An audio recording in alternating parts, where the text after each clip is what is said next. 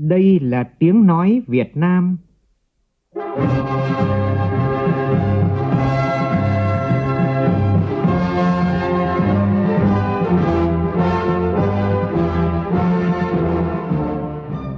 là tiếng nói Việt Nam, phát thanh từ Hà Nội, thủ đô nước Cộng hòa xã hội chủ nghĩa Việt Nam.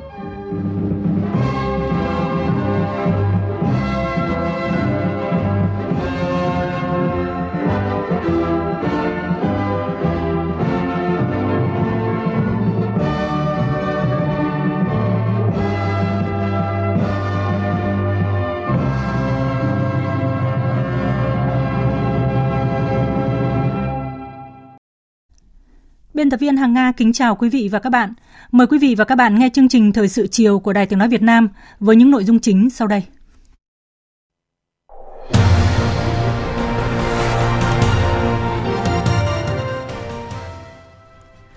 Thủ tướng Nhật Bản Kishida Fumio đón Thủ tướng Phạm Minh Chính và trưởng đoàn các nước tham dự hội nghị thượng đỉnh nhóm các nước công nghiệp phát triển G7 mở rộng đang diễn ra tại Hiroshima, Nhật Bản. Vào chiều nay, Thủ tướng Phạm Minh Chính dự và phát biểu tại phiên thảo luận cùng hợp tác giải quyết đa khủng hoảng G7 mở rộng. Các nhà lãnh đạo nhóm G7 ra tuyên bố chung hội nghị thượng đỉnh Hiroshima, trong đó để ngỏ cánh cửa hợp tác với Trung Quốc. Quy hoạch điện 8 được phê duyệt, bước đột phá chuyển dịch năng lượng có ý nghĩa quan trọng đối với việc đảm bảo an ninh năng lượng quốc gia. Chỉ trong 24 giờ qua đã xảy ra 3 vụ cháy lớn, trong khi đó nhiều nhà xưởng ở Bình Dương ngừng hoạt động khiến chủ doanh nghiệp như ngồi trên đống lửa vì quy định phòng cháy chữa cháy.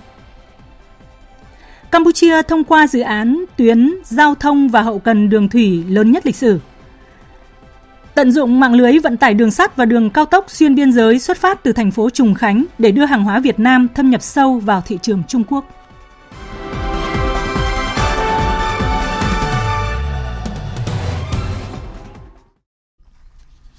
Bây giờ là nội dung chi tiết. Vào chiều nay, theo giờ địa phương, sau khi tham dự lễ đón chính thức do Thủ tướng Nhật Bản Kishida Fumio chủ trì, Thủ tướng Chính phủ Phạm Minh Chính đã dự và phát biểu tại phiên họp cùng hợp tác xử lý đa khủng hoảng. Đây là phiên họp đầu tiên của Hội nghị Thượng đỉnh G7 mở rộng với sự có mặt của lãnh đạo cấp cao 7 nước có nền công nghiệp tiên tiến là Anh, Mỹ, Đức, Nhật Bản, Pháp, Canada, Italia và các khách mời là lãnh đạo cấp cao của 8 quốc gia, 6 tổ chức quốc tế là Liên Hợp Quốc, Liên minh châu Âu, Ngân hàng Thế giới, Quỹ tiền tệ quốc tế, Tổ chức Hợp tác và Phát triển Kinh tế OECD và Ngân hàng Phát triển châu Á. Đây là lần thứ ba Việt Nam được mời tham dự hội nghị thượng đỉnh G7 mở rộng trong 7 năm trở lại đây. Điều này phản ánh sự ghi nhận, đánh giá tích cực của các nước G7 và cộng đồng quốc tế đối với vị thế uy tín cũng như những nỗ lực và đóng góp tích cực có trách nhiệm của Việt Nam vào thúc đẩy hợp tác quốc tế trong giải quyết các thách thức toàn cầu trong thời gian qua. Phóng viên Vũ Khuyên đưa tin từ Hiroshima, Nhật Bản. Với chủ đề cùng hợp tác xử lý đa khủng hoảng, tại cuộc họp, các nhà lãnh đạo đã cùng nhau thảo luận về các biện pháp ứng phó với các cuộc khủng hoảng chưa có tiền lệ diễn ra ngày càng thường xuyên trong nhiều lĩnh vực như lương thực, y tế, kinh tế phát triển, bình đẳng giới và các biện pháp nhằm tăng cường hợp tác toàn cầu, thúc đẩy phục hồi và phát triển bền vững. Các ý kiến thảo luận nhấn mạnh thế giới đang đứng trước nhiều khó khăn tác động của khủng hoảng đan xen, trong đó có nguy cơ nợ tăng cao ở nhiều nước nghèo và đang phát triển. Các nhà lãnh đạo đã chia sẻ quan điểm và đưa ra các giải pháp tạo thêm các động lực mới cho chương trình nghị sự 2030 về phát triển bền vững, trong đó có chú trọng huy động nguồn lực của khu vực tư nhân, tăng cường tài chính cho phát triển, cải cách hệ thống tài chính toàn cầu, bảo đảm minh bạch về nợ, tiếp tục hợp tác y tế và bình đẳng giới. Phiên họp đã tán thành triển khai mạnh mẽ tuyên bố hành động Hiroshima về an ninh lương thực và tự cường theo sáng kiến của Nhật Bản. Trong bài phát biểu quan trọng tại phiên họp, Thủ tướng Chính phủ Phạm Minh Chính trân trọng cảm ơn Chính phủ Nhật Bản và Thủ tướng Kishida Fumio về những tình cảm tốt đẹp, sự yếu khách và tổ chức thu xếp hết sức chu đáo cho hội nghị G7 mở rộng. Thủ tướng chia sẻ, trong bối cảnh chưa có tiền lệ hiện tại, đòi hỏi chúng ta phải hành động vượt qua ngoài tiền lệ với cách tiếp cận toàn cầu, toàn dân và đề cao chủ nghĩa đa phương nhấn mạnh yêu cầu cấp thiết là thúc đẩy và tạo ra những động lực mới cho phục hồi tăng trưởng và phát triển kinh tế toàn cầu theo hướng xanh hơn, sạch hơn, bền vững hơn. Thủ tướng đề xuất cần nâng cấp hiệu quả quản trị kinh tế toàn cầu, tăng cường phối hợp chính sách, nhất là về lãi suất, tài chính tiền tệ, thương mại và đầu tư, cải cách hệ thống thương mại đa phương với vai trò trung tâm của WTO. Thủ tướng hoan nghênh sáng kiến của G7 về đối tác cơ sở hạ tầng và đầu tư toàn cầu. Đề nghị G7 tiếp tục hỗ trợ các nước đang phát triển thông qua cung cấp tài chính xanh, hợp tác phát triển hệ thống hạ tầng chiến lược, nhất là về giao thông. Thủ tướng nêu thông điệp về thúc đẩy quan hệ đối tác toàn cầu thực chất hiệu quả hơn, nhấn mạnh để cao đoàn kết quốc tế, kiên trì hợp tác đa phương là chìa khóa để giải quyết các thách thức phức tạp hiện nay. Cần bảo đảm lấy người dân là trung tâm động lực, chủ thể, nguồn lực và mục tiêu của phát triển. Trên tinh thần đó, Thủ tướng khẳng định Việt Nam đánh giá cao tuyên bố hành động Hiroshima về an ninh lương thực tự cường toàn cầu. Đề nghị G7 và đối tác đẩy mạnh mở cửa thị trường nông sản, thúc đẩy hợp tác nông nghiệp xanh, tăng cường tham gia và hỗ trợ triển khai các cơ chế hợp tác Nam-Nam và ba bên trong bảo đảm an ninh lương thực toàn cầu. Đồng thời khẳng định Việt Nam sẵn sàng đẩy mạnh sản xuất lương thực để đóng góp vào thực hiện tuyên bố Hiroshima. Thủ tướng nhấn mạnh quyết tâm và hành động trên quy mô toàn cầu nhằm thực hiện các mục tiêu phát triển bền vững có ý nghĩa quan trọng hơn bao giờ hết. Trên tinh thần không để ai, không để quốc gia nào bị bỏ lại phía sau, Thủ tướng kêu gọi các nước G7 và các đối tác phát triển có chương trình hành động cụ thể, tăng cường hỗ trợ nguồn lực thực hiện các mục tiêu phát triển bền vững, thu hẹp khoảng cách số, làm chủ công nghệ tiên phong, bảo đảm an ninh nguồn nước xuyên biên giới, thực thi bình đẳng giới và xây dựng các cơ chế hiệu quả để ứng phó với các tình huống y tế khẩn cấp trong tương lai. Nhân dịp này, Thủ tướng Phạm Minh Chính bày tỏ Việt Nam luôn trân trọng sự giúp đỡ thiết thực kịp thời của các nước G7 và cộng đồng quốc tế trong cuộc chiến chống đại dịch COVID-19 và phục hồi phát triển kinh tế xã hội sau đại dịch. Thủ tướng khẳng định Việt Nam luôn là một thành viên chủ động tích cực có trách nhiệm của cộng đồng quốc tế và tích cực đóng góp vào các nỗ lực giải quyết các thách thức chung trên toàn cầu vì sự phát triển bền vững phồn vinh của nhân loại, vì hạnh phúc của người dân. Trước đó vào sáng nay tại Hiroshima, trong chương trình làm việc tại Nhật Bản, Thủ tướng Phạm Minh Chính đã tiếp Thủ tướng Ấn Độ Narendra Modi hội kiến với Tổng thống Liên bang Comoros Azali Assoumani, gặp Thủ tướng Canada Justin Trudeau. Thông tin của phóng viên Vũ Khuyên. Tại cuộc gặp với Thủ tướng Ấn Độ Narendra Modi, hai nhà lãnh đạo khẳng định coi trọng mối quan hệ hữu nghị truyền thống gắn bó lâu đời giữa hai nước, trao đổi các biện pháp nhằm hiện thực hóa tầm nhìn về phát triển quan hệ đối tác chiến lược toàn diện, trong đó nhấn mạnh tầm quan trọng của trao đổi, tiếp xúc cấp cao và hợp tác thực chất hiệu quả trên các lĩnh vực. Khẳng định Việt Nam, Ấn Độ chia sẻ nhiều lợi ích chiến lược trong tương đồng, Thủ tướng Phạm Minh Chính đề nghị hai bên tiếp tục tăng cường hợp tác nhiều mặt, trong đó ưu tiên duy trì quan hệ chính trị, ngoại giao hợp tác trong các lĩnh vực hai bên có nhu cầu như thương mại, đầu tư, dịch vụ, tài chính ngân hàng, du lịch, khoa học công nghệ, đổi mới sáng tạo, tăng cường phối hợp ứng phó với các thách thức chung trong bối cảnh thế giới có nhiều khủng hoảng bất chắc. Thủ tướng Modi khẳng định Việt Nam là một trong những đối tác chiến lược quan trọng hàng đầu trong chiến lược Ấn Độ, Dương, Thái Bình Dương, chính sách hành động hướng đông của Ấn Độ. Thủ tướng Modi trân trọng mời Thủ tướng Phạm Minh Chính thăm Ấn Độ vào thời gian thuận tiện trong năm nay. Thủ tướng Phạm Minh Chính vui vẻ nhận lời. Hội kiến với Tổng thống Liên bang Comoros Azali Assoumani, hai nhà lãnh đạo đánh giá hai nước có quan hệ hữu nghị truyền thống song mức độ hợp tác còn khiêm tốn, chưa tương xứng với tiềm năng hai nước. Hai bên nhất trí tăng cường hơn nữa trao đổi đoàn các cấp, đẩy mạnh trao đổi thông tin về kinh tế thương mại, đầu tư, cơ hội, thế mạnh của mỗi bên. Thủ tướng Phạm Minh Chính đã truyền lời thăm hỏi của Tổng Bí thư Nguyễn Phú Trọng, Chủ tịch nước Võ Văn Thưởng đến Tổng thống Assoumani, chúc mừng Comoros được bầu làm Chủ tịch luân phiên của Liên minh châu Phi AU năm 2023, khẳng định Việt Nam coi trọng quan hệ với các nước bạn bè châu Phi, trong đó có Comoros. Tại cuộc gặp với Thủ tướng Canada Justin Trudeau, hai thủ tướng bày tỏ ấn tượng trước tiến triển tốt đẹp trong quan hệ đối tác toàn diện Việt Nam-Canada, trong đó hợp tác thương mại là điểm sáng với kim ngạch song phương đạt trên 7 tỷ đô la trong năm ngoái. Trong bối cảnh hai nước kỷ niệm 50 năm thiết lập quan hệ ngoại giao 1973-2023, hai bên thống nhất thúc đẩy hợp tác nhiều mặt, ưu tiên tăng cường tiếp xúc, đối thoại, trao đổi đoàn các cấp. Thủ tướng Phạm Minh Chính đề nghị hai bên tiếp tục thúc đẩy hợp tác trong lĩnh vực thương mại đầu tư, phấn đấu đưa kim ngạch thương mại song phương sớm đạt 10 tỷ đô la. Thủ tướng Trudeau nhấn mạnh, Canada luôn đề cao luật pháp quốc tế, trật tự dựa trên luật lệ và ủng hộ lập trường của ASEAN về Biển Đông. Nhân dịp này, Thủ tướng Phạm Minh Chính trân trọng mời Thủ tướng Trudeau sớm thăm lại Việt Nam. Thủ tướng Canada cảm ơn Thủ tướng Việt Nam và bày tỏ mong muốn được sớm thăm lại Việt Nam. Cũng trong sáng nay, Thủ tướng Phạm Minh Chính đã tiếp các doanh nghiệp lớn của Nhật Bản, tiếp Tổng Giám đốc Quỹ tiền tệ quốc tế IMF và Tổng thư ký Tổ chức Hợp tác và Phát triển Kinh tế OECD.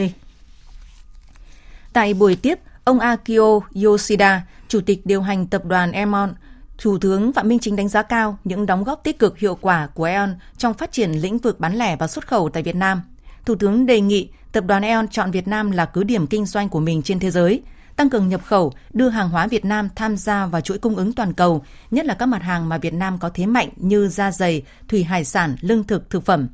Việt Nam đang xây dựng thương hiệu cho sản phẩm, đầu tư dịch vụ logistics đồng bộ, tạo điều kiện thuận lợi, giảm giá thành cho các sản phẩm. Đặc biệt, đề nghị tập đoàn E.ON cấp học bổng cho học sinh sinh viên và tham gia đào tạo nguồn nhân lực cho Việt Nam. Ông Akio Yoshida, Chủ tịch điều hành tập đoàn E.ON nhất trí với ý kiến của Thủ tướng Phạm Minh Chính. Thời gian tới, E.ON sẽ phát triển khoảng 20 trung tâm thương mại tại Việt Nam, tập trung kinh doanh siêu thị và vui chơi giải trí. Bên cạnh đó, tập đoàn cũng mở rộng nhập khẩu hàng Việt Nam để phân phối tại hơn 20.000 trung tâm thương mại tại Nhật Bản. E.ON cũng sẽ dành các suất học bổng hỗ trợ Việt Nam trong đào tạo nguồn nhân lực. Thủ tướng Chính phủ cũng tiếp lãnh đạo tập đoàn Mitsui, thành viên liên doanh các nhà đầu tư dự án khí Lobe Omon của Việt Nam. Thủ tướng bày tỏ đáng tiếc về dự về việc dự án khai thác khí Lô B bị đình trệ trong nhiều năm. Hoan nghênh Mitsui đã theo đuổi dự án, ngay cả khi có những đối tác chuyển hướng đầu tư. Cho biết đây là một trong những dự án được Thủ tướng quan tâm, chỉ đạo quyết liệt, đôn đốc thúc đẩy trong suốt hai năm qua để giải quyết dứt điểm những vướng mắc đã kéo dài hơn 20 năm qua. Tuy nhiên, việc các bộ ngành, cơ quan, đơn vị liên quan triển khai vẫn có độ trễ, song nhất định các vướng mắc sẽ được giải quyết trong thời gian ngắn tới đây. Thủ tướng hoan nghênh nỗ lực của Mitsui thúc đẩy để thúc đẩy khiển triển khai dự án vào tháng 6 năm nay, hy vọng dòng khí từ lô B sẽ sớm phục vụ các nhà máy nhiệt điện Omon. Đề nghị Mitsui tiếp tục hợp tác đầu tư tại Việt Nam, nhất là trong lĩnh vực phát triển năng lượng xanh, năng lượng sạch, phù hợp với xu thế của thế giới và giúp Việt Nam thực hiện mục tiêu giảm phát thải bằng không vào năm 2050. Trước đó vào tối qua, Thủ tướng Phạm Minh Chính đã tiếp ông Fujimoto Masayoshi, Tổng Giám đốc Tập đoàn Sojitz. Tập đoàn Sojit có 17 công ty liên doanh tại Việt Nam với doanh thu khoảng 1 tỷ đô la trong các lĩnh vực thiết bị, ITC, nhà máy sản xuất điện, phụ tùng xe máy, năng lượng, khí và than, hóa chất, kho lưu trữ, nhựa, đất hiếm, khu công nghiệp và nông lâm nghiệp, thức ăn gia súc, phân bón, trồng rừng, gỗ, sản xuất giấy và các dự án BOT Phú Mỹ 3, công ty phân bón Việt Nhật. Thủ tướng Phạm Minh Chính đánh giá cao những đóng góp tích cực hiệu quả của Sojis tại Việt Nam trong nhiều năm qua, hoan nghênh việc Sojis đã mở rộng đầu tư vào lĩnh vực khu công nghiệp tại Việt Nam, mong muốn với tiềm năng mạnh mẽ của mình, Sojis sẽ không ngừng mở rộng hoạt động đầu tư kinh doanh hiệu quả bền vững tại Việt Nam, đóng góp nhiều hơn vào tiến trình phát triển kinh tế xã hội, nhất là đối với các lĩnh vực khu công nghiệp, năng lượng tái tạo. Tại buổi tiếp, Tổng Giám đốc Quỹ tiền tệ quốc tế IMF Kristali Georgieva sáng nay, Thủ tướng Phạm Minh Chính bày tỏ cảm ơn sự hỗ trợ và tư vấn của IMF đối với việc điều hành chính sách kinh tế vĩ mô của chính phủ, góp phần xây dựng các khuôn khổ chính sách phù hợp với xu thế, tiếp cận các quỹ đầu tư, mong muốn hai bên có giai đoạn hợp tác mới hiệu quả hơn trước những thay đổi nhanh chóng của thế giới. Thủ tướng Phạm Minh Chính đề nghị IMF tiếp tục tư vấn chính sách cho chính phủ Việt Nam về điều hành kinh tế, hoàn thiện các công cụ tài khóa, tiền tệ, tái cơ cấu tài chính ngân hàng. Tổng giám đốc IMF bày tỏ vui mừng trước những kết quả tích cực của kinh tế Việt Nam. Đánh giá Việt Nam là ngôi sao sáng trên bầu trời kinh tế thế giới, kinh tế duy trì ổn định, tốc độ tăng trưởng khả quan. Bà Kristalina Georgieva đánh giá cao chính sách điều hành kinh tế xã hội của Việt Nam, cho biết dự báo kinh tế Việt Nam sẽ tăng trưởng gấp 2 lần mức tăng trưởng kinh tế toàn cầu và IMF mong muốn sẽ tư vấn lãi suất, chính sách tiền tệ, nâng cao năng lực tự chủ của kinh tế Việt Nam ứng phó với khủng hoảng. Tại cuộc tiếp ông Matthias Koman, Tổng thư ký Tổ chức Hợp tác và Phát triển Kinh tế OECD, Thủ tướng Chính phủ Phạm Minh Chính đánh giá cao quan hệ tốt đẹp giữa Việt Nam và OECD. Cảm ơn hỗ trợ kỹ thuật, tư vấn chính sách của OECD cho Việt Nam. Tổng thư ký OECD chúc mừng thành quả cải cách và chuyển đổi kinh tế của Việt Nam, bày tỏ ấn tượng trước vai trò quốc tế của Việt Nam với việc Việt Nam được mời tham dự hội nghị thượng đỉnh G7 mở rộng cũng như tham dự hội nghị Hội đồng Bộ trưởng OECD tháng 6 sắp tới. Tổng thư ký OECD cam kết sẽ tiếp tục thúc đẩy trao đổi hợp tác với Việt Nam, hỗ trợ Việt Nam phục hồi, phát triển kinh tế, đặc biệt trong các lĩnh vực Việt Nam quan tâm, gồm xây dựng chính sách đầu tư thích ứng với thuế tối thiểu toàn cầu, kinh tế xanh, kinh tế tuần hoàn. Tổng thư ký Matthias Koman mong muốn Việt Nam tham gia sáng kiến diễn đàn các phương pháp giảm carbon để đóng góp xây dựng cách tiếp cận chuẩn tổng thể về việc giảm thiểu carbon ở cấp độ toàn cầu.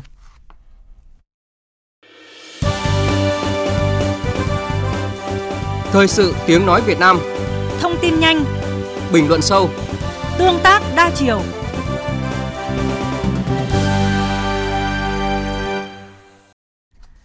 Thưa quý vị và các bạn, đúng dịp kỷ niệm 133 năm ngày sinh Chủ tịch Hồ Chí Minh, đoàn các cơ quan đại diện Việt Nam tại New York do Đại sứ Đặng Hoàng Giang, trưởng phái đoàn thường trực Việt Nam tại Liên Hợp Quốc dẫn đầu và đoàn công tác của Bộ Công an do Thiếu tướng Thứ trưởng Lê Văn Tuyến dẫn đầu đã đến thăm khách sạn Omni Parker House tại thành phố Boston, Hoa Kỳ, nơi Bác Hồ đã từng làm việc từ năm 1911 đến năm 1913. Tin của phóng viên Đài Tiếng Nói Việt Nam thường trú tại Mỹ. Chào mừng các đoàn Việt Nam đến thăm đúng ngày vô cùng ý nghĩa này. Tổng Giám đốc John Muta đã giới thiệu một số tư liệu hiện vật liên quan đến Chủ tịch Hồ Chí Minh, đặc biệt là chiếc bàn đá cẩm thạch nơi người từng làm việc trong vai trò thợ bánh và phụ trách lò bánh theo một số công thức vẫn được khách sạn sử dụng đến tận ngày nay. Xúc động ôn lại hành trình tìm đường cứu nước vĩ đại của Chủ tịch Hồ Chí Minh, trong đó có những ngày tháng ý nghĩa tại các thành phố Boston và New York – Đại sứ Đặng Hoàng Giang bày tỏ trân trọng và đánh giá cao việc khách sạn Omni Parker House giúp lưu giữ bảo tồn một di tích quan trọng gắn với cuộc đời và sự nghiệp của người. Đại sứ cảm ơn ban lãnh đạo khách sạn đã tổ chức đón tiếp nhiều đoàn lãnh đạo cấp cao và các cấp của Việt Nam đến thăm trong những năm qua. Mong muốn di sản quý báu này tiếp tục được phát huy, góp phần vinh danh vị lãnh tụ vĩ đại, anh hùng dân giải phóng dân tộc, danh nhân văn hóa thế giới, đồng thời đóng góp vào sự phát triển của quan hệ Việt Nam Hoa Kỳ.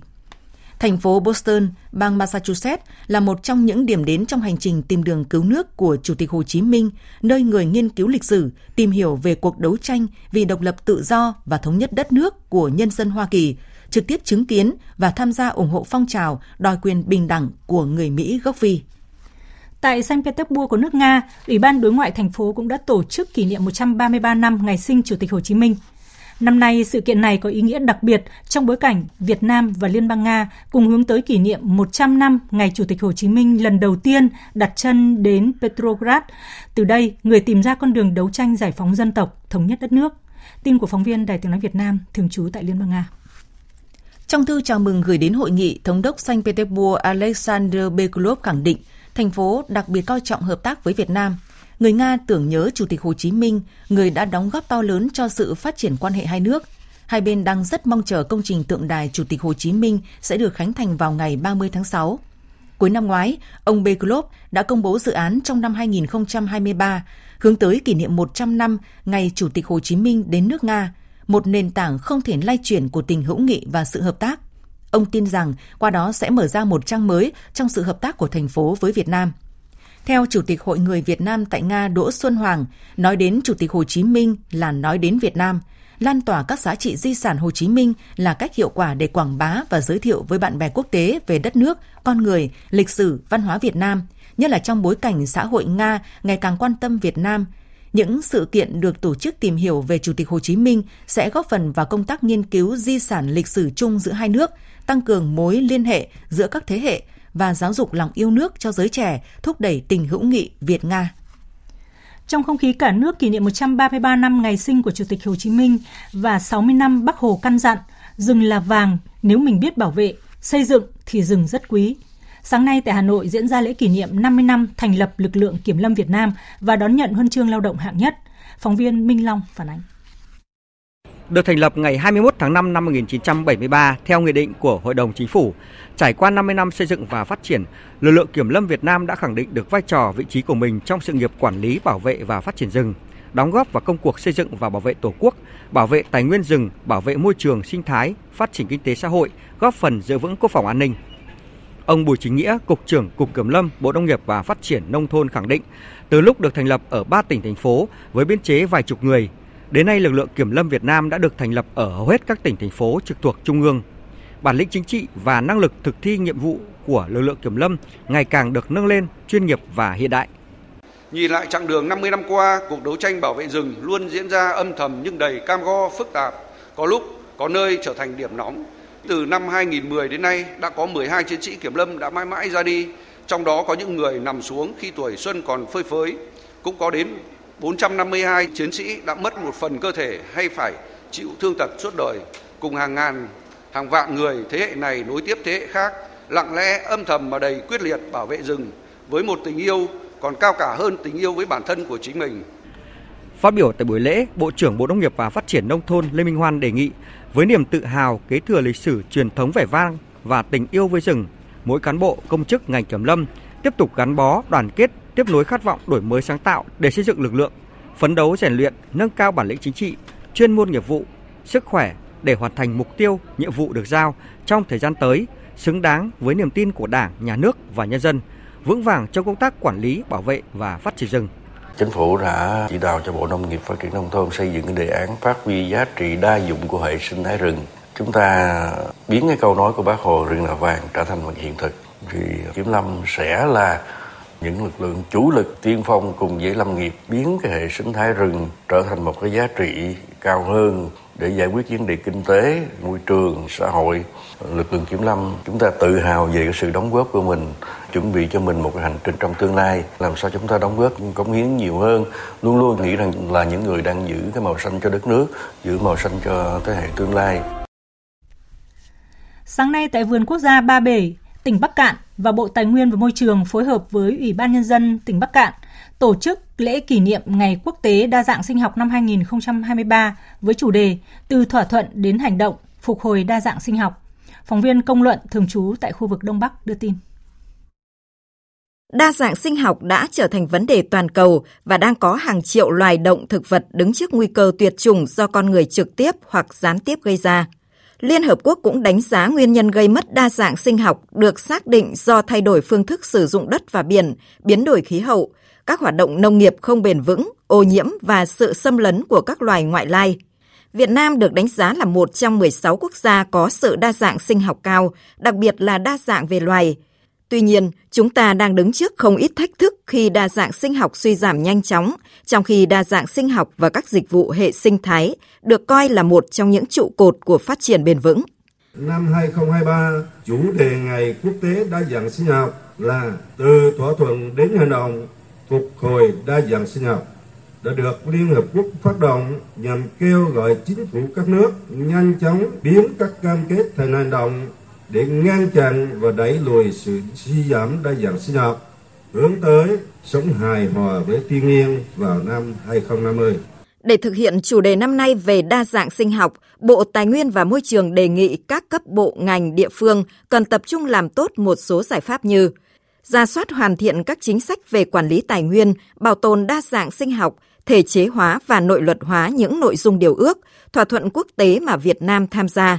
có kế hoạch cụ thể từ các bộ ngành địa phương và doanh nghiệp để triển khai thực hiện kế hoạch hành động về đa dạng sinh học, tăng cường truyền thông, giáo dục và nâng cao nhận thức về đa dạng sinh học trong phát triển bền vững – Cùng với đó là củng cố và tăng cường hệ thống di sản thiên nhiên, đẩy mạnh ứng dụng khoa học công nghệ, đảm bảo sự công bằng, toàn diện, hiệu quả và có trách nhiệm của cộng đồng gắn với văn hóa bản địa tại từng địa phương.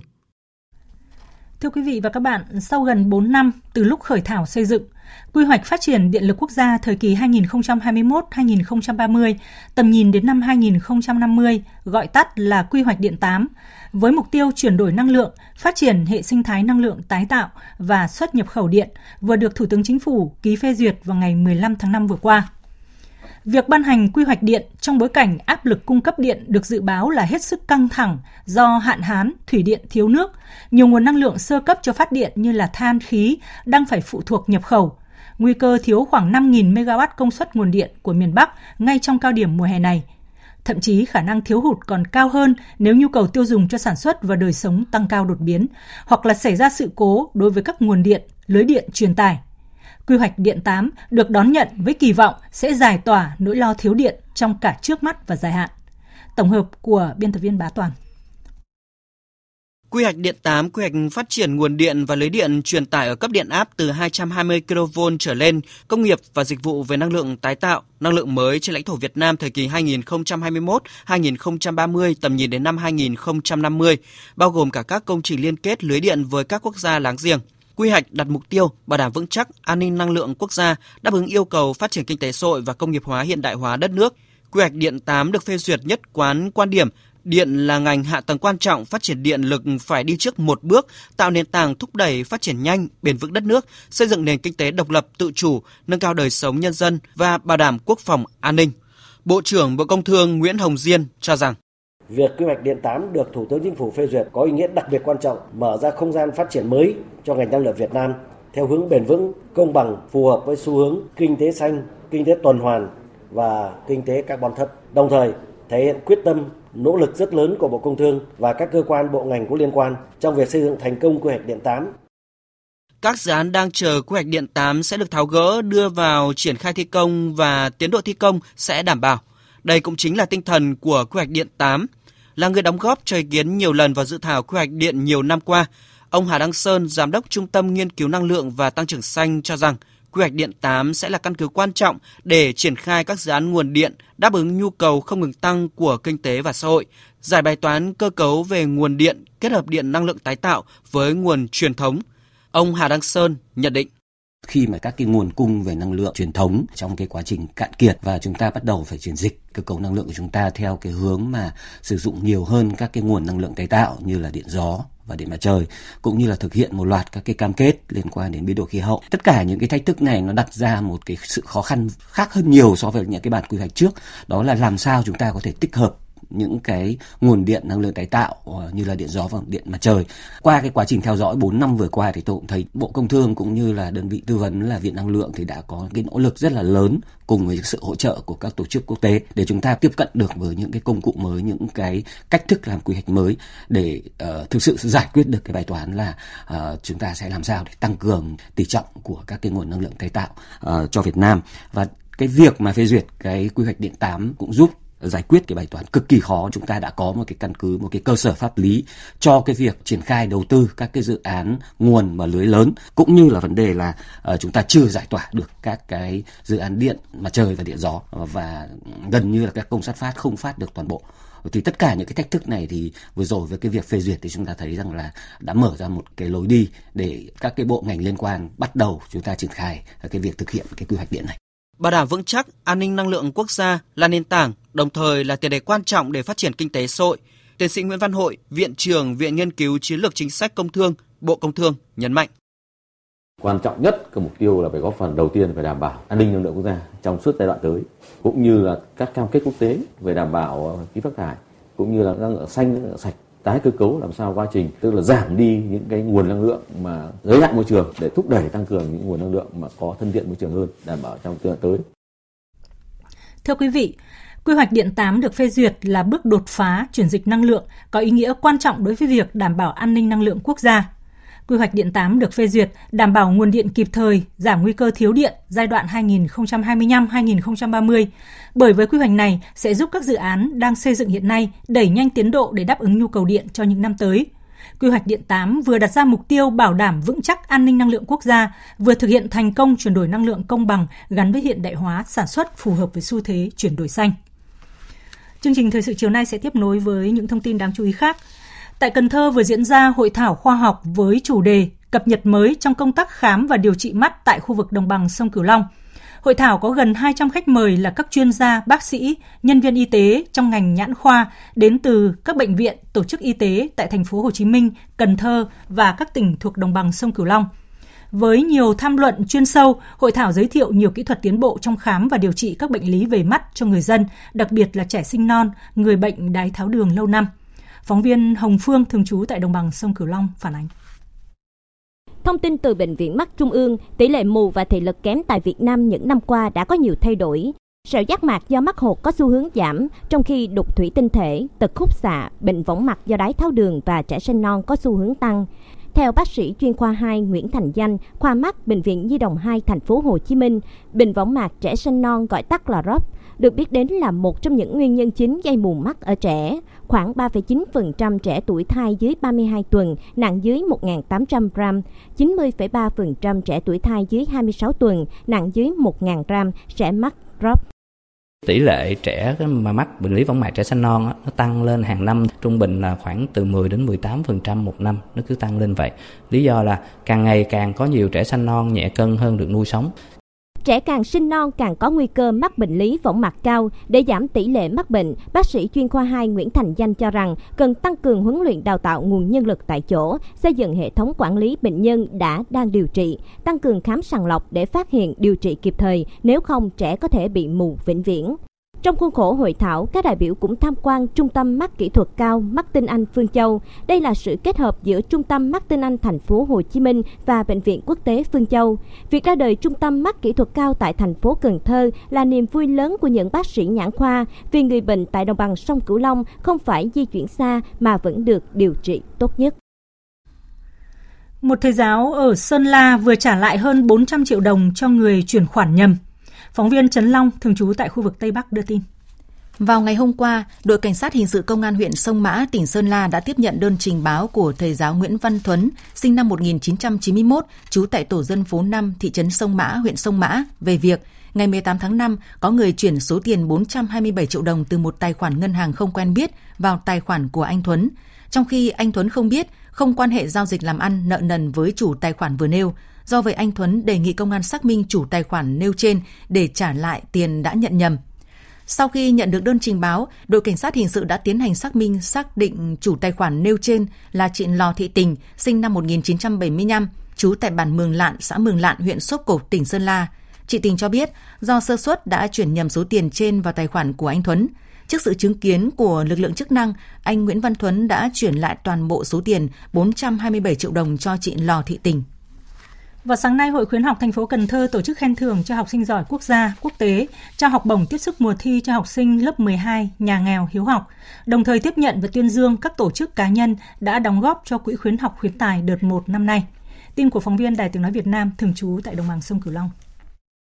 Tại buổi lễ, Hội khuyến học thành phố Cần Thơ tiếp nhận số tiền 39 tỷ 490 triệu đồng, cả hiện vật quy ra tiền từ 21 tổ chức và cá nhân tài trợ cho Quỹ khuyến học khuyến tài đợt 1 năm 2023, tăng 10,46% so với cùng kỳ năm trước.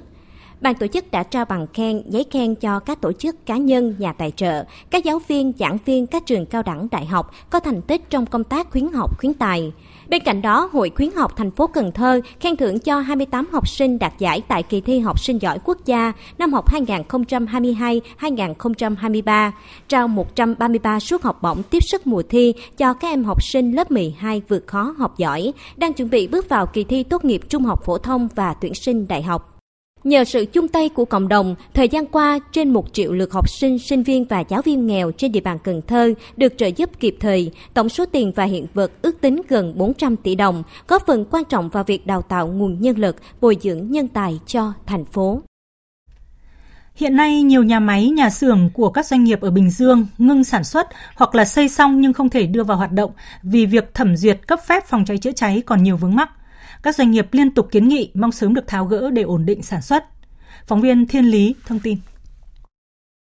Thời gian qua, Công an Bình Dương đồng loạt ra quân rà soát kiểm tra an toàn về phòng cháy chữa cháy, cứu nạn cứu hộ. Qua đó đã phát hiện xử lý nhiều cơ sở doanh nghiệp không đảm bảo các quy định về phòng cháy chữa cháy. Sau khi lập biên bản, các cơ sở bắt buộc phải khắc phục, điều chỉnh theo đúng quy định mới được thẩm duyệt cấp phép hoạt động trở lại. Tuy nhiên, theo một số doanh nghiệp, tiêu chuẩn quy định tại Nghị định 136 của Chính phủ về công tác phòng cháy chữa cháy quá cao, khiến nhiều cơ sở doanh nghiệp khó lòng đáp ứng, buộc phải nghỉ ngơi suốt nhiều tháng liền, hoặc hoạt động lén lút để trả đơn hàng cho khách. Bà Phan Lê Diễm Trang, Phó Chủ tịch Hiệp hội Dịch may Bình Dương than thở, giặc lửa chưa thấy nhưng doanh nghiệp đang lửa đốt trong lòng do vướng quy định phòng cháy chữa cháy.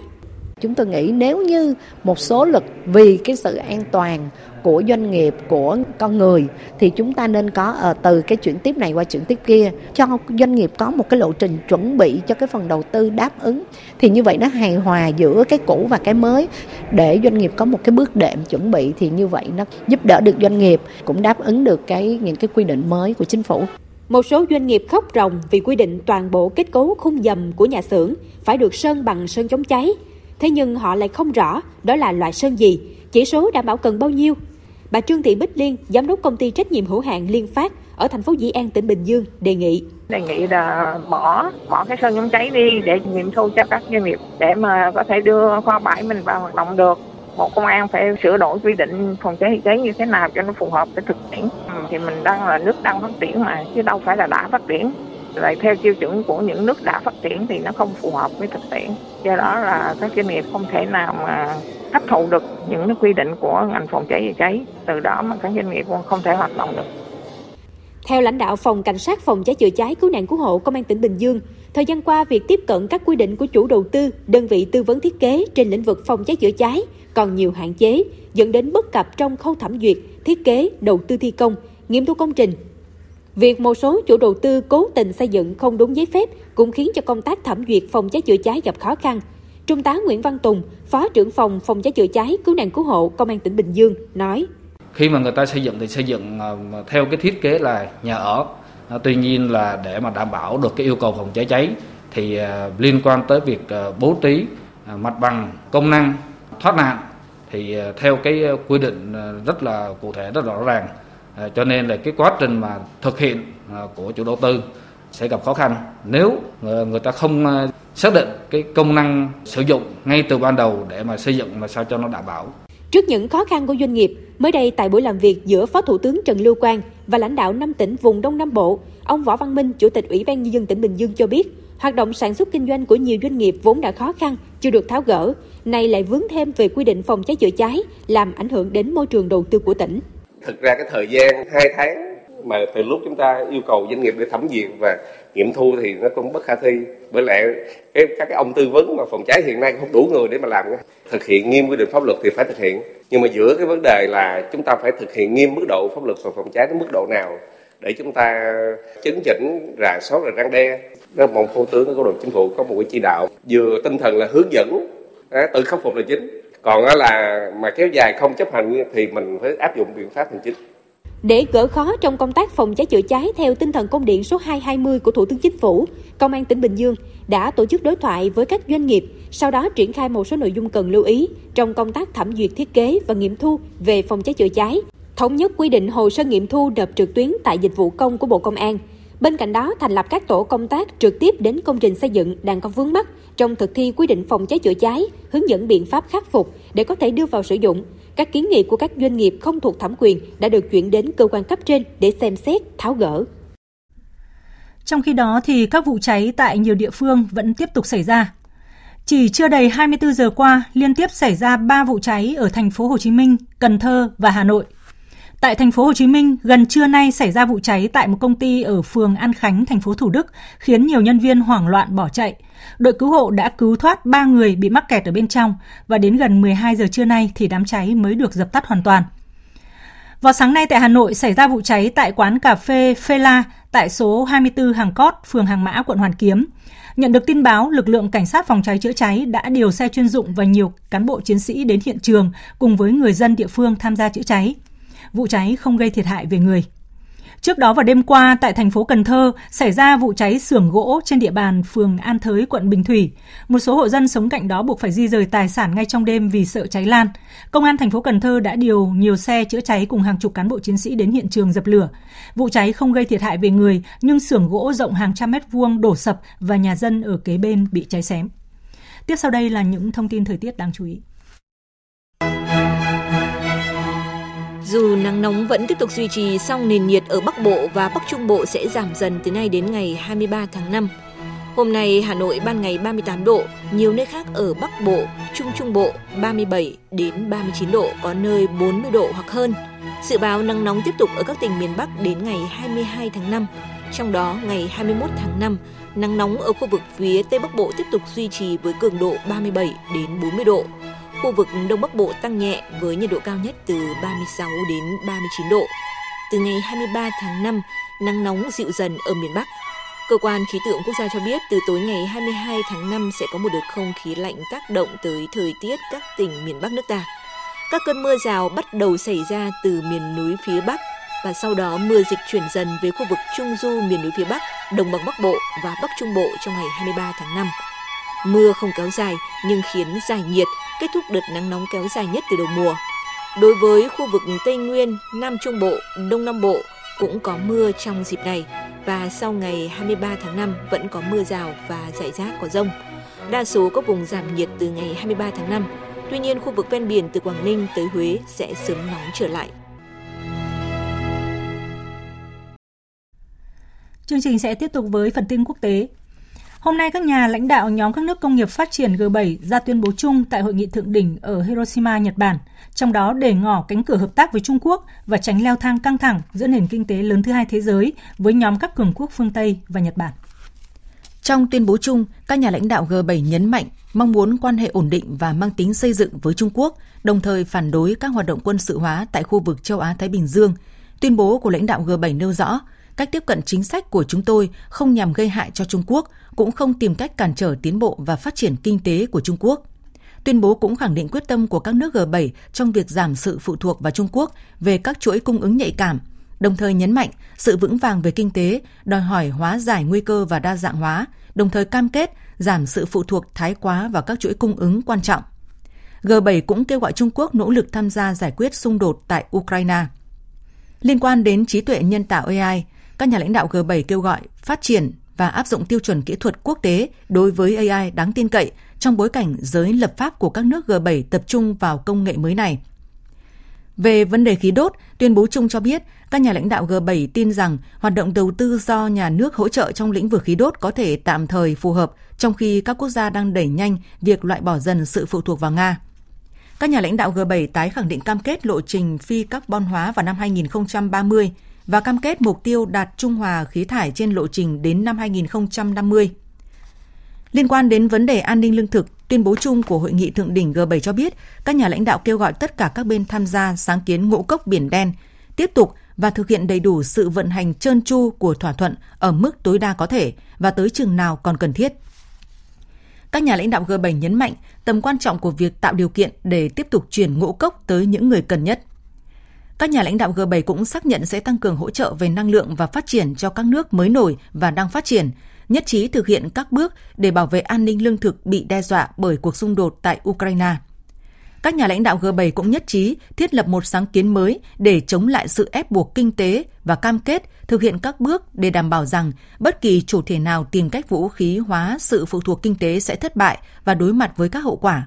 Tuyên bố nêu rõ sáng kiến mang tên nền tảng phối hợp về ép buộc kinh tế sẽ sử dụng biện pháp cảnh báo sớm và chia sẻ thông tin nhanh chóng về hành vi ép buộc kinh tế với việc các nước thành viên sẽ họp tham vấn định kỳ. G7 kêu gọi tất cả các nước tham ừ, gia tuân thủ các nguyên tắc minh bạch, đa dạng hóa, an ninh, bền vững, đáng tin cậy trong việc xây dựng các mạng lưới cung ứng.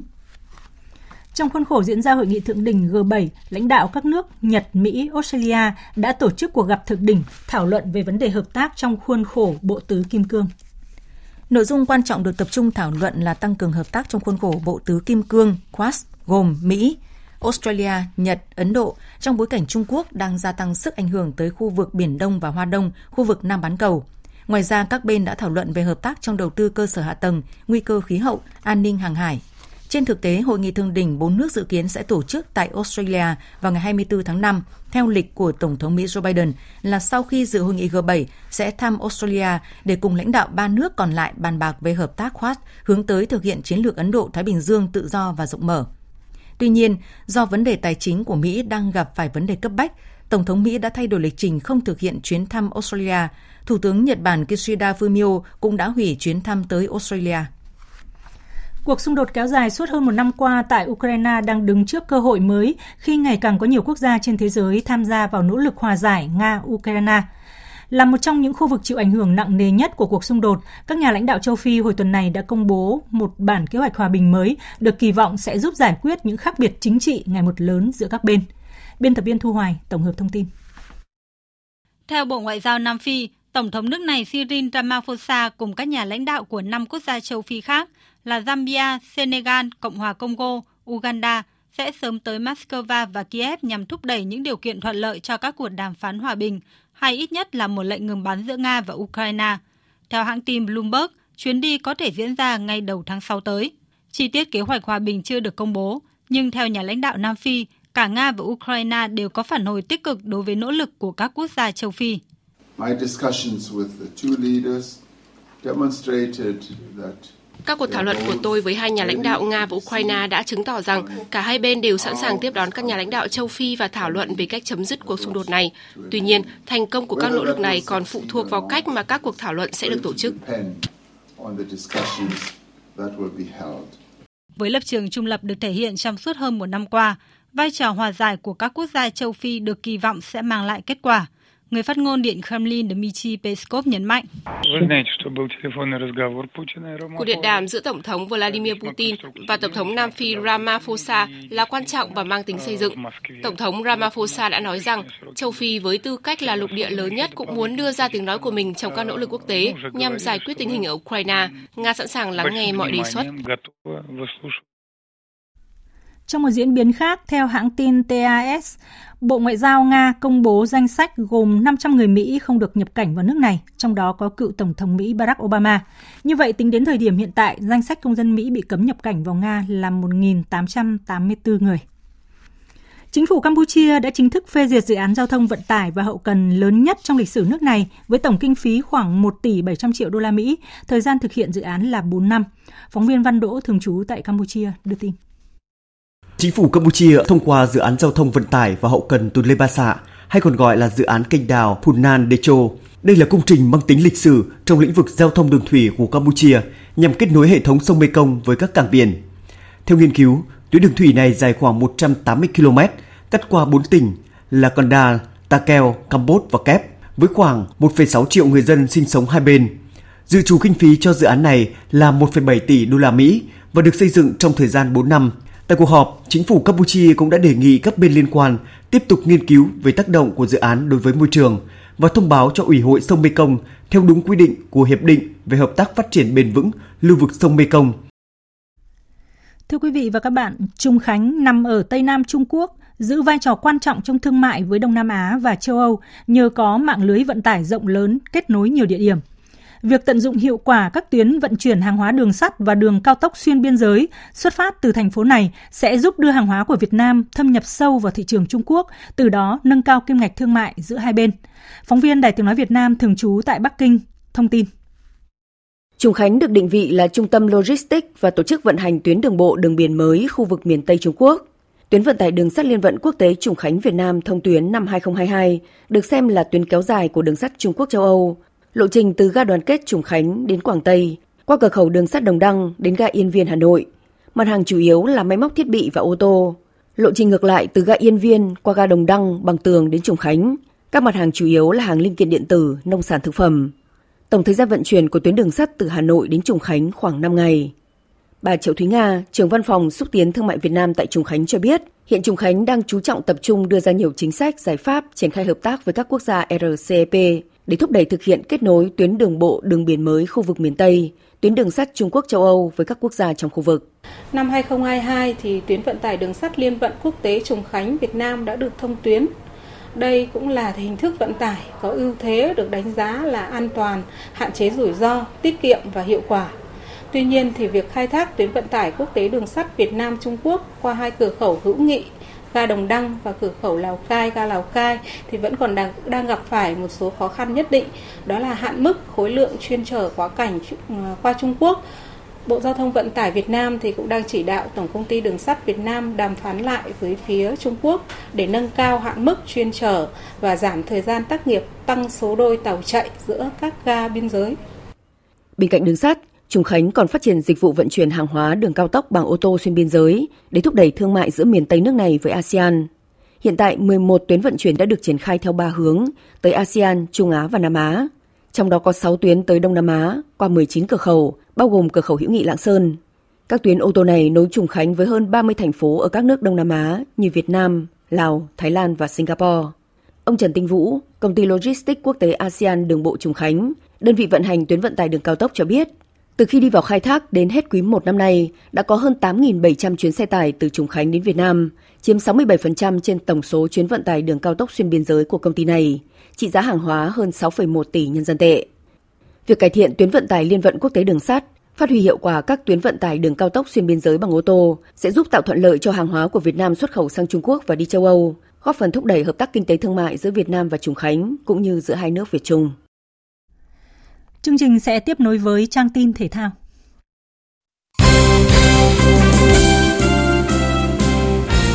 Thưa quý vị và các bạn, vòng 8 của V-League 2023 đang được à, tiếp diễn với hai cặp đấu được bắt đầu lúc 18 giờ hôm nay. Tháp xanh Nam Định gặp Hải Phòng, còn Sông Lam Nghệ An gặp Hồng Lĩnh Hà Tĩnh. Cặp đấu còn lại trong ngày là cuộc so tài lúc 19 giờ 15 trên sân Hàng Đẫy Viettel FC đón tiếp Tottenham Bình Định. Trước đó, trong trận đấu sớm của vòng 8 diễn ra vào hôm qua, đội đầu bảng Đông Á Thanh Hóa vẫn giữ được thành tích bất bại. Trên sân Pleiku, đội bóng phố núi dẫn trước 1-0 nhờ bàn thắng của Trần Minh Vương. Sang hiệp 2, huấn luyện viên Popov thực hiện một số điều chỉnh nhân sự và phát huy hiệu quả. Lần lượt Nguyễn Thái Sơn rồi Lâm Ti Phong có các pha kiến tạo để Paulo Contado rồi Bruno Cunha ghi bàn, giúp đội bóng xứ Thanh dẫn lại 2-1. Đến cuối trận, tiền đạo Đinh Thanh Bình ghi bàn định tỷ số hòa hai đều cho Hoài Anh Gia Lai. Huấn luyện viên Kia Tisak nhận xét. Thanh Hóa this season very strong because uh, everything different the technical when uh, new coach come. Đối với Thanh Hóa chúng tôi biết là đội Hóa đang rất đầu bảng. Đội Hóa năm nay thì uh, có huấn luyện viên mới và chiến thuật từ mọi thứ con người uh, thay đổi rất là nhiều. Đấy. Và chúng tôi uh, thực sự ra trước đấu thì chúng tôi cũng chưa uh, tiên lượng được là chúng tôi sẽ đạt được bao nhiêu điểm. Đấy, và khi hiệp 1 bắt đầu thì uh, chúng tôi có rất là nhiều cơ hội, sáu uh, bảy cơ hội và chúng tôi một trong số đó đã chuyển thành bàn thắng thì uh, trong hiệp 1 thì à, chúng tôi đã nghĩ đến là một cái kết quả tốt uh, sau thi đấu nhưng mà khi vào hiệp 2 thì uh, uh, đội Thanh Hóa uh, đã ghi được một bàn và thực sự ra nói thì uh, họ chỉ có hai cơ hội thì họ đã tận dụng được cả hai thì đó là bóng đá tôi rất là cảm ơn các cầu thủ đã không từ bỏ và tiếp tục theo chiến thuật và đã ghi được uh, gỡ bàn hai đều. Oh, Almost to lose, but one point is okay because we played to Thanh Hóa. Trận hòa này sẽ đủ giúp đoàn quân của huấn luyện viên Kiatisak cải thiện vị trí trên bảng xếp hạng, thậm chí còn có thể rơi ra ngoài top 8 sau khi vòng 8 khép lại. Trong khi đó, Đông Á Thanh Hóa hiện có 18 điểm, hơn đương kim vô địch Hà Nội 4 điểm nhưng cũng đã thi đấu nhiều hơn một trận. Sáng nay tại Hà Nội, Bộ Quốc phòng tổ chức lễ tuyên dương thành tích đoàn thể thao quân đội tham gia SEA Games 32. Cụ thể, các vận động viên quân đội tranh tài ở 21 môn thể thao, giành được 45 huy chương các loại, trong đó có 17 huy chương vàng. Bộ Quốc phòng thưởng tiền mặt tới các vận động viên, huấn luyện viên đoạt huy chương lần lượt như sau: 45 triệu đồng cho mỗi huy chương vàng, 25 triệu đồng cho mỗi huy chương bạc, 20 triệu đồng cho mỗi huy chương đồng và thêm 20 triệu đồng nữa cho mỗi kỷ lục SEA Games. Trong khi đó thì chương trình họp mặt mừng công huấn luyện viên vận động viên của thành phố Hồ Chí Minh tham gia đoàn thể thao Việt Nam dự SEA Games 32 sẽ được tổ chức vào ngày 30 tháng 5 tới đây. Ngoài khoản thưởng theo tiêu chuẩn nhà nước, Dịp này, Ủy ban nhân dân thành phố Hồ Chí Minh cũng sẽ trao nhiều khoản thưởng khác như 58 triệu đồng cho vận động viên nữ, 52 triệu đồng cho vận động viên nam giành huy chương vàng. Bên cạnh đó, thành phố cũng đã vận động nguồn xã hội hóa để tài trợ 5 tỷ đồng và hiện vật để khen thưởng thêm cho thành tích của các huấn luyện viên, vận động viên thành phố Hồ Chí Minh.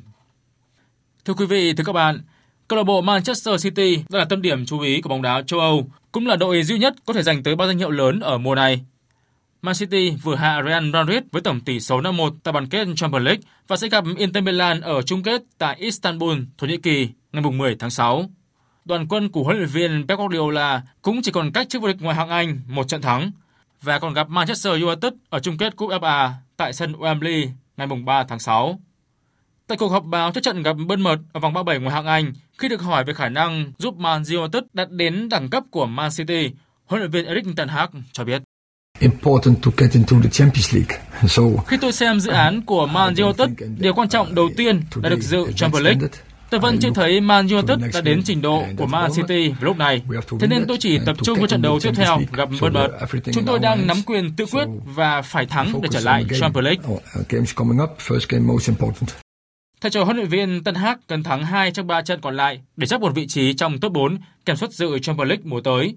Man United có thể đặt mục tiêu đó vào tối nay nếu thắng Bournemouth, đồng thời Liverpool để thua Aston Villa.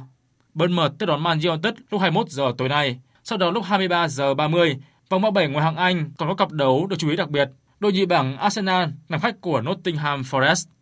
Nếu Arsenal thua thì Man City sẽ vô địch sớm 3 vòng đấu.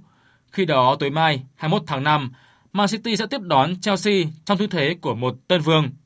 Tại cuộc họp báo trước vòng 37, Huấn luyện viên Frank Lampard xác nhận rằng đội bóng Chelsea sẽ chia thành hai hàng và dành những tràng vỗ tay nhiệt liệt nếu Man City vô địch.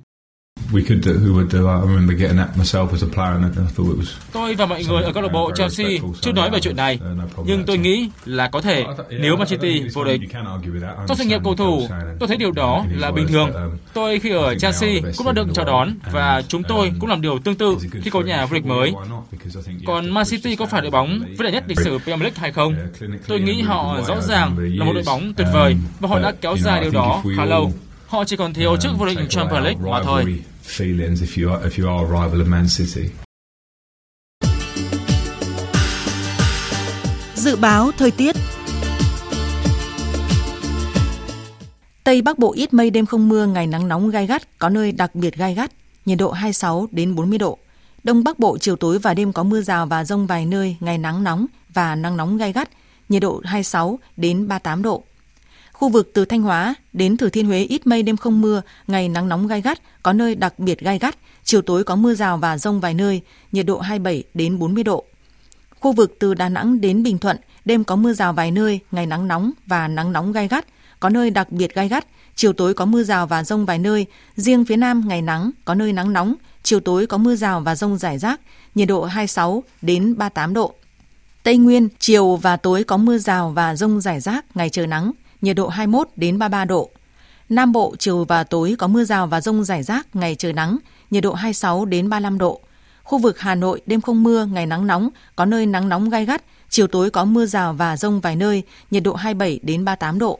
Dự báo thời tiết biển, vịnh Bắc Bộ và vùng biển từ Quảng Trị đến Quảng Ngãi không mưa, tầm nhìn xa trên 10 km, gió đông nam đến nam cấp 4 cấp 5. Vùng biển từ Bình Định đến Ninh Thuận, từ Bình Thuận đến Cà Mau có mưa rào và rông vài nơi, tầm nhìn xa trên 10 km, gió nam đến tây nam cấp 4 cấp 5. Vùng biển từ Cà Mau đến Kiên Giang và Vịnh Thái Lan có mưa rào và rông rải rác, tầm nhìn xa trên 10 km, giảm xuống 4 đến 10 km trong mưa, gió Tây đến Tây Nam cấp 3, cấp 4. Khu vực Bắc Biển Đông và khu vực quần đảo Hoàng Sa thuộc thành phố Đà Nẵng không mưa, tầm nhìn xa trên 10 km, gió Nam đến Tây Nam cấp 4, cấp 5. Khu vực giữa và Nam Biển Đông, khu vực quần đảo Trường Sa thuộc tỉnh Khánh Hòa, có mưa rào và rông rải rác ở phía Nam. Trong mưa rông có khả năng xảy ra lốc xoáy và gió giật mạnh. Tầm nhìn xa trên 10 km, giảm xuống 4 đến 10 km trong mưa, gió Tây Nam đến Nam cấp 4. Chúng tôi xin kết thúc chương trình Thời sự chiều tại đây. Chương trình này do các biên tập viên Hàng Nga, Lan Anh biên soạn với sự tham gia thể hiện của phát thanh viên Hồng Huệ, kỹ thuật viên Thùy Linh, chịu trách nhiệm nội dung Hoàng Trung Dũng.